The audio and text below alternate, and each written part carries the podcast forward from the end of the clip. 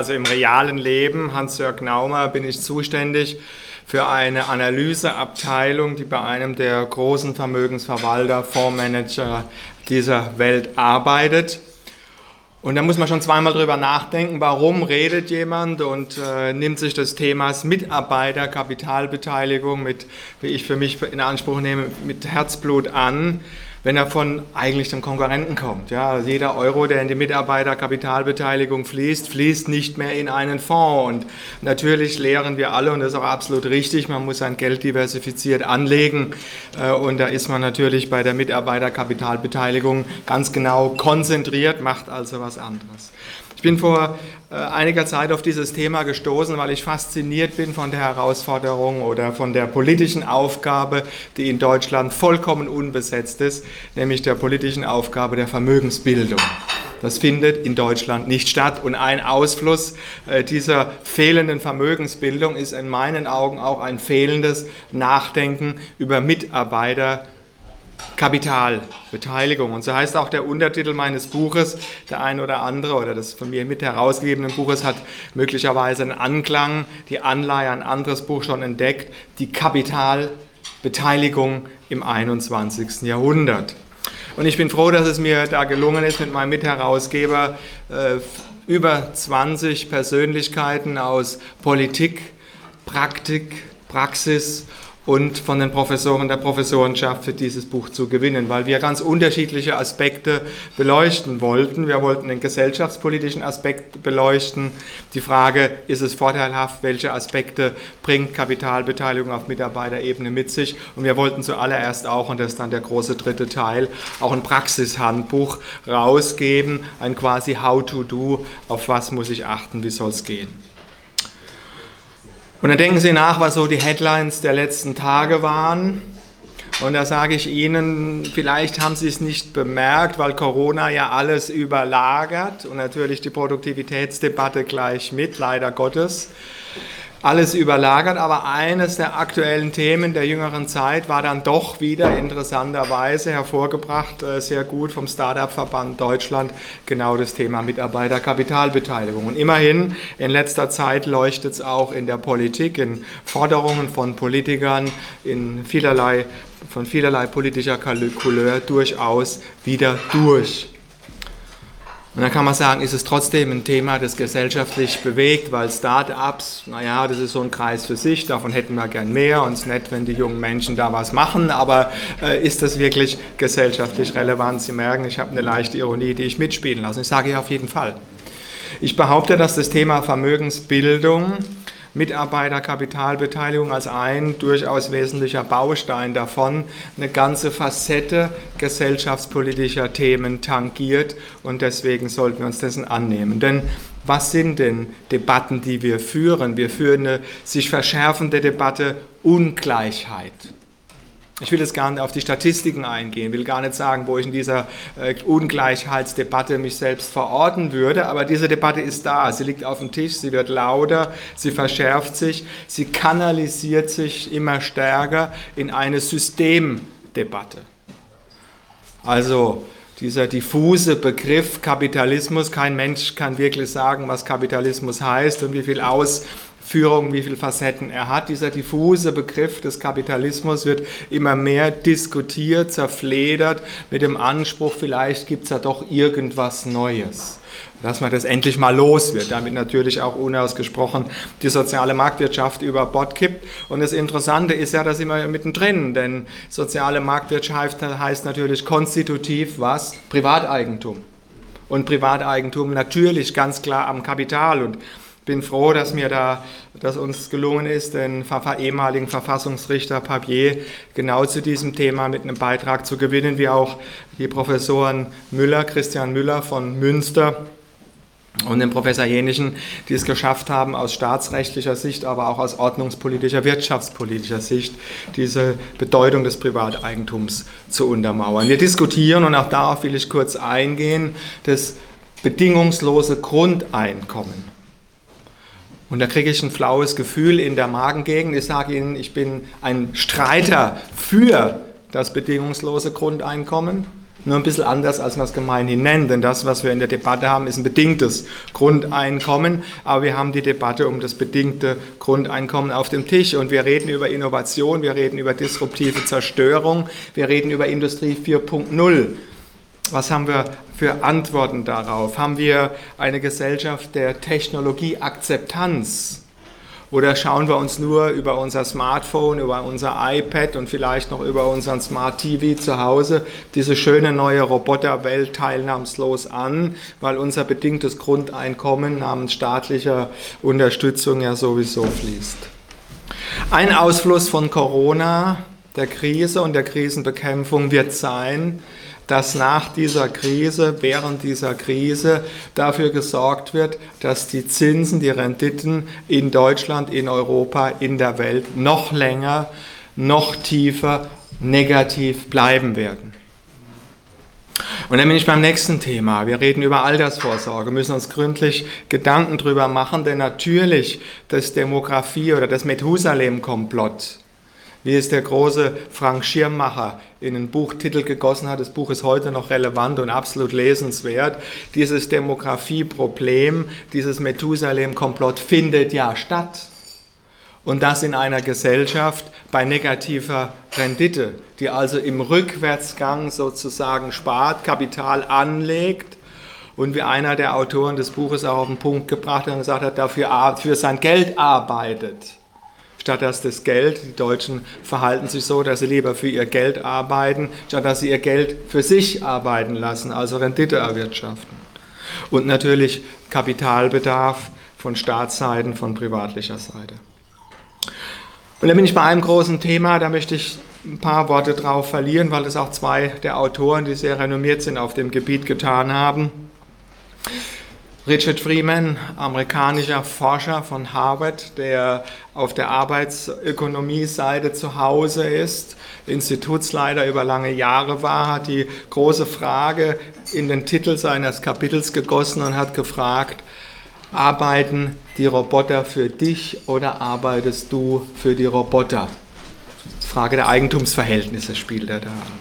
Jens Südekum, der sehr profiliert ist, auch in der deutschen äh, Debatte um den Standort, um den Strukturwandel, hat einen hervorragenden Beitrag, wie ich finde, geliefert, indem er nochmal genau schildert, was die Arbeitskräfte gerade oder das Arbeitskräfte-Roboter-Verhältnis, also Arbeitskräfte-menschliche Arbeit versus Roboter in Deutschland erleben, was sich da, statt, äh, was, was da stattfindet in puncto Lohnstrukturen. Und wenn man diesen Artikel, diese beiden Artikel zumindest mal liest, und sicher gibt es eine Reihe anderer, die genau in diese Richtung gehen, dann frage ich mich schon mal, ob wir mit dem Begriff alleine Industrie vier Punkt null wirklich so gut aufgestellt sind. Sie alle kennen ja die vier industriellen Revolutionen, die wir in Deutschland gern beschreiben. Und wir fangen dann an, so vor zweihundert Jahren, mit der Dampfmaschine, Feuerzangenbowle. Dann kommen wir in die zweite große Welle, wo Henry Ford es geschafft hat zu sagen, also das, was die in Chicago mit den Meatpackers machen können, wenn sie Fleisch am Schweinehälften am Fließband verarbeiten, das können wir auch in der Automobilrevolution, in der Automobilproduktion, eine enorme Revolution.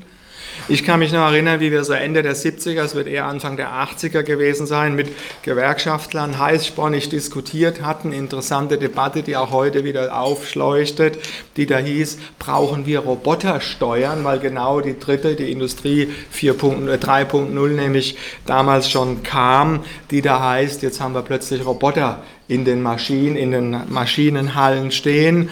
Die sind zwar nicht besonders intelligent, aber sie sind programmierbar und sie tun, was sie sollen und äh, sie ersetzen Arbeitskräfte. Enorme gesellschaftliche Debatte, die wir damals hatten. Und jetzt sind wir in der Industrie vier Punkt null. Und dann kommen wir wahrscheinlich alle so mehr oder minder gerade so von unseren Arbeitsplätzen. Und was hat man an seinem Arbeitsplatz? Irgendein Produkt, nennen wir mal Microsoft. Und dann guckt man da drauf und ist natürlich längst gewohnt, dass wir in eins Punkt zwei Punkt drei Punkt vier Punkt null reden. Und alles, was wir gelernt haben in dieser Denkweise ist, ja, da ärgert man sich am Anfang ein bisschen, es ruckelt, man sucht wieder alles neu zusammen, bis dann alles debuggt ist, kommt die nächste Version und wir ärgern uns aufs Neue, aber es geht irgendwie gemütlich und anpassbar gut weiter. Ich bezweifle das ein ganzes Stück. Ich habe äh, Professor Südekum erwähnt, ich habe die Frage von Freeman aufgeworfen, der sagt, arbeitest du für die Roboter oder arbeiten die Roboter für dich? Und ich halte sehr viel davon, dass wir in Deutschland auch den Begriff das zweite Maschinenzeitalter sehr viel ernster nehmen, als das nur so als Bestsellertitel auf der Handelsblatt-Bestsellerliste dann so ein bisschen zur Seite zu schieben, weil es schon vier, fünf Jahre alt ist.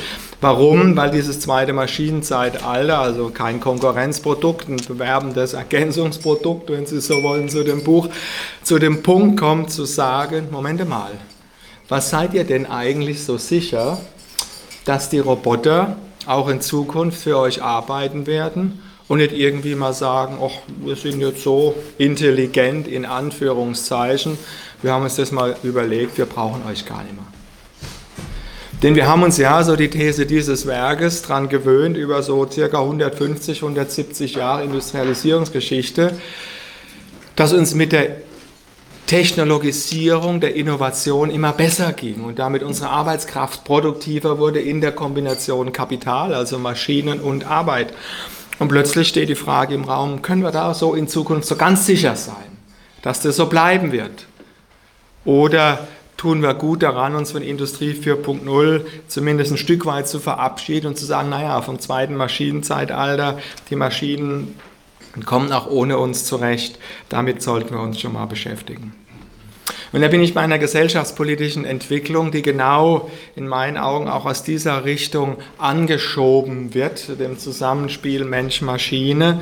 Und diese Entwicklung ist eine Entwicklung, die sich über die siebziger Jahre hinweg äh, über, man kann sagen, alle Industriestaaten, alle O E C D-Staaten vollzogen hat und weiter vollzieht, nach meiner Beobachtung. Und diese Entwicklung heißt, wenn Sie diesen wunderbaren Begriff des Bruttoinlandsproduktes, heiß umstritten mittlerweile wieder, wie schon vor zwanzig Jahren, nehmen und die, das Bruttoinlandsprodukt mal ein bisschen anders statistisch auffächern, als man es normalerweise tut, und sich nämlich die Einkommensverteilungsseite anschaut. Also das Bruttoinlandsprodukt, das, was wir jedes Jahr produzieren, unsere Wertschöpfung aufschneidet in die Frage, was von dem Einkommen, das dadurch generiert wird, fließt in Kapital und welcher Anteil fließt in Arbeit.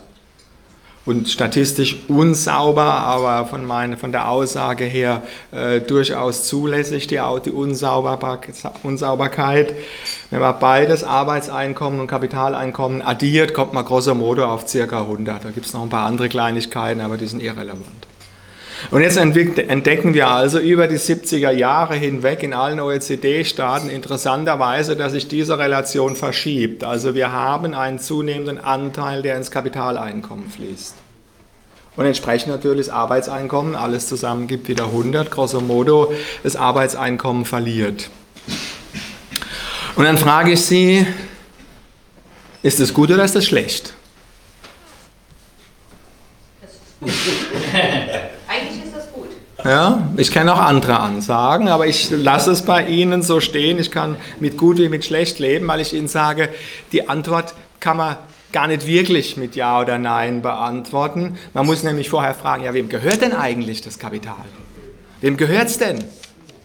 Und natürlich ist die Tatsache, dass wir in Deutschland so gut wie keinen Kapitalbesitz in der Breite haben, Systemdebatte, Ungleichheitsdiskussion. Vor diesem Aspekt nochmal umso relevanter und wichtiger. Und ich will damit nur sagen, wir sind in Deutschland als eine der führenden Industrienationen an dem Punkt, führende Industrienation, dass wir im globalen Vermögensbericht, Global Wealth Report der Kollegen von der Allianz, den Volkswirten, führende Industrienation beim Pro-Kopf-Vermögen auf Platz achtzehn landen. Da stimmt irgendwas nicht. Da kann man verschiedene Effekte natürlich nochmal mit berücksichtigen, vielleicht auch die deutsche Einheit mit berücksichtigen, die natürlich in den neuen Ländern heißt, dass dort Wohlstandsschöpfung erst seit dreißig Jahren stattfindet. Aber es ist ein deutlicher, ein deutliches Auseinanderfallen von Wohlstand und Vermögen in breiter Basis. Und dann guckt man sich mal dieses Anlageverhalten an. Auch das haben wir in dem Buch gemacht, äh, aus mehrerlei Aspekten.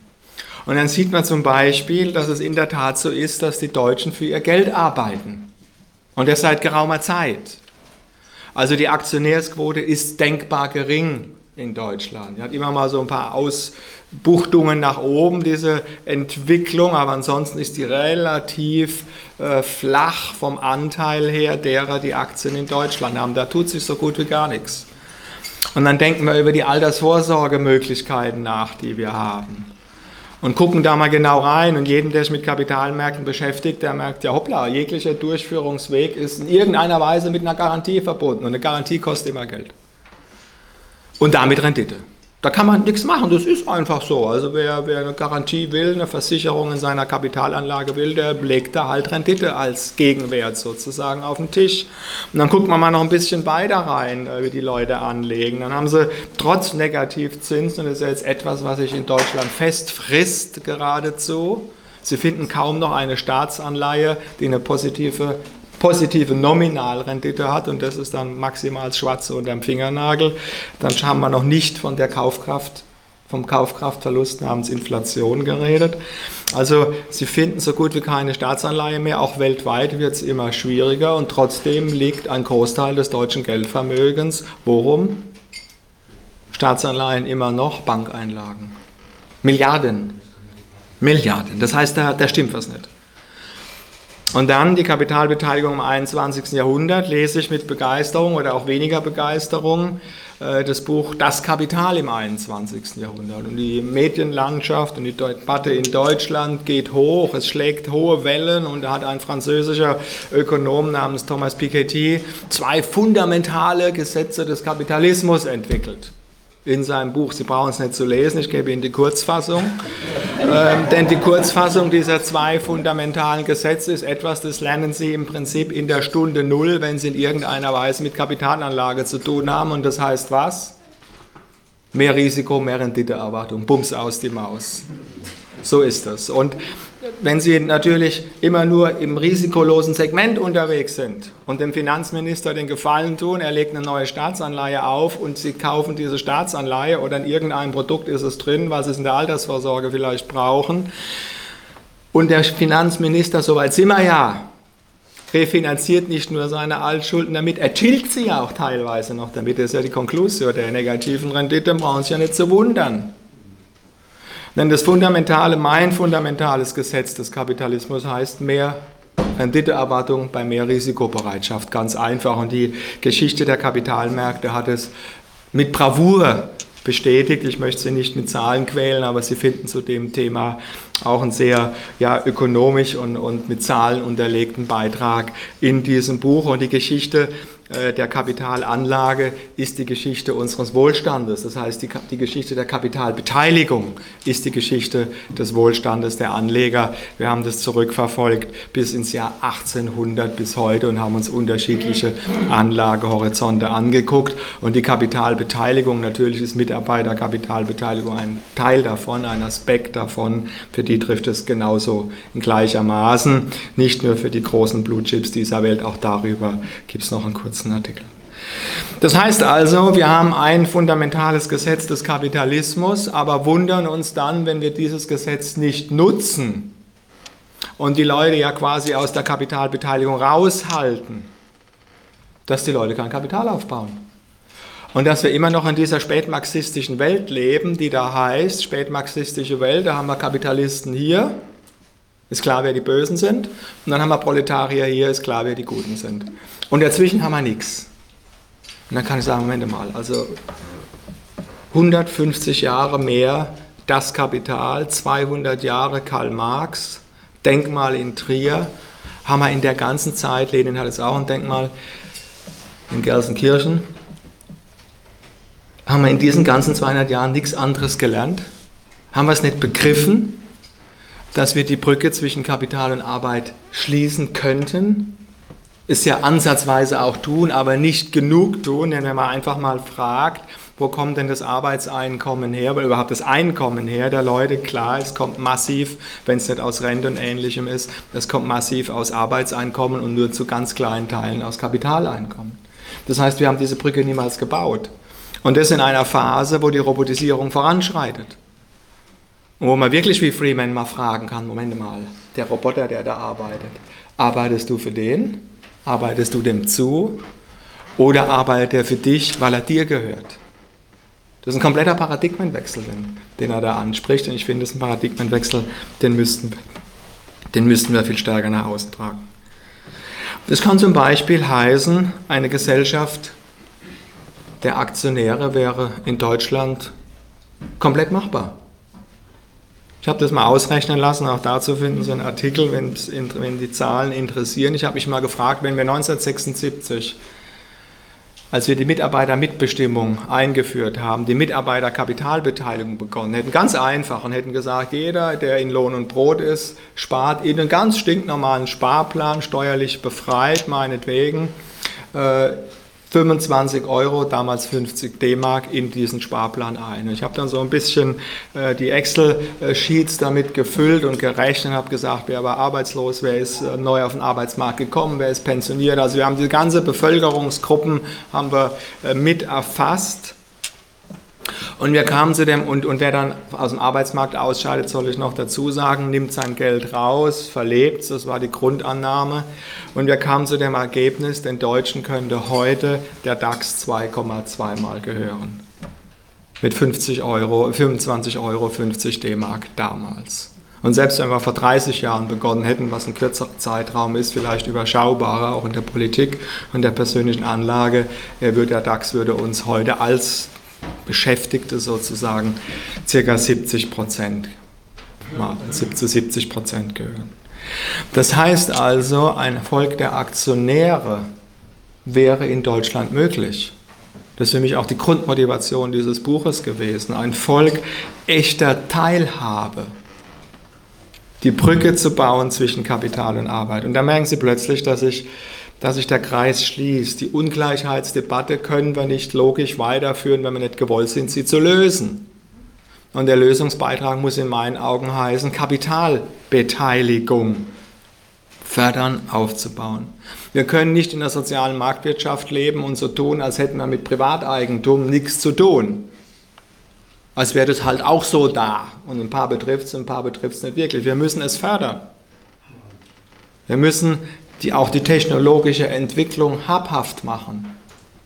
Die Leute müssen Anteil haben an der Umwälzung, die wir ja schon haben, an der Wertschöpfung, die ich noch weitergehend erwarte äh, von diesem Wandel. Und die Technologieakzeptanz wird doch vor allem daher kommen, dass die Leute sagen, ja klar, ich lasse die Roboter für mich arbeiten, ich arbeite auch, klar, wir werden wahrscheinlich nie eine Gesellschaft werden, wie Marx das mal vorweggenommen hat, dass wir so ein bisschen rumphilosophieren und dann ab und zu vielleicht mal ein paar Handgriffe machen, da kommen wir, denke ich mal, nicht hin, aber so eine Mischung aus Kapital und Arbeitseinkommen, ein bisschen weniger arbeiten und den vierten oder dritten Tag der Woche zahlt mein Roboter oder meine Aktienbeteiligung, ist doch eigentlich eine interessante Version, Vision, vor allem dann, wenn ich weiß, mein Sparbuch wird es nicht mehr schaffen. Und ich schaue ihnen tief in die Augen, die Frauen nehme ich aus, weil die sichtbar zwanzig Jahre jünger sind im Durchschnitt als die Herren der Schöpfung heute Abend. Aber wenn ich den Herren der Schöpfung in die Augen schaue, und den Titus nehme ich auch aus, dann werden wir es nicht mehr erleben, dass unser, dass unser gutes altes Sparbuch nur irgendein Ertrag erwirtschaftet, mit dem ich Altersvorsorge betreiben kann. Das wird nicht mehr kommen, vergessen Sie es einfach. Und wie klug wäre es denn, wenn wir uns an der Risikoprämie am unternehmerischen Kapital beteiligen würden? Wir würden nebenbei bemerkt übrigens auch das Demografieproblem, das Methusalem-Komplott lösen. Ich schließe mit einem Mann, der an Aktualität nicht verloren hat. Ich schließe, indem ich sage, es geht bei der Klammer Mitarbeiter, Klammer Kapitalbeteiligung für das einundzwanzigste. Jahrhundert um nichts anderes als um Wohlstand für alle zwei Punkt null. Und Sie wissen, wer eins Punkt null geschrieben hat, vielleicht haben Sie es auch gelesen, ist auch heute noch relevant, finde ich. Und das Interessante ist, dass der gleiche Mann, der das gesagt hat, Ludwig Erhard, schon neunzehnhundertsiebenundfünfzig davon sprach, dass die technologische Entwicklung eine, De- eine Konzentration des Kapitals fördern wird. Und dass es politisch darum gehen, mit, gehen muss, dieser Dekonzentration oder dieser Konzentration mit Dekonzentration des Kapitals zu begegnen. Das heißt nichts anderes als Kapitalbeteiligung zu fördern. Wir brauchen es im einundzwanzigsten. Jahrhundert dringender denn je. Vielen Dank.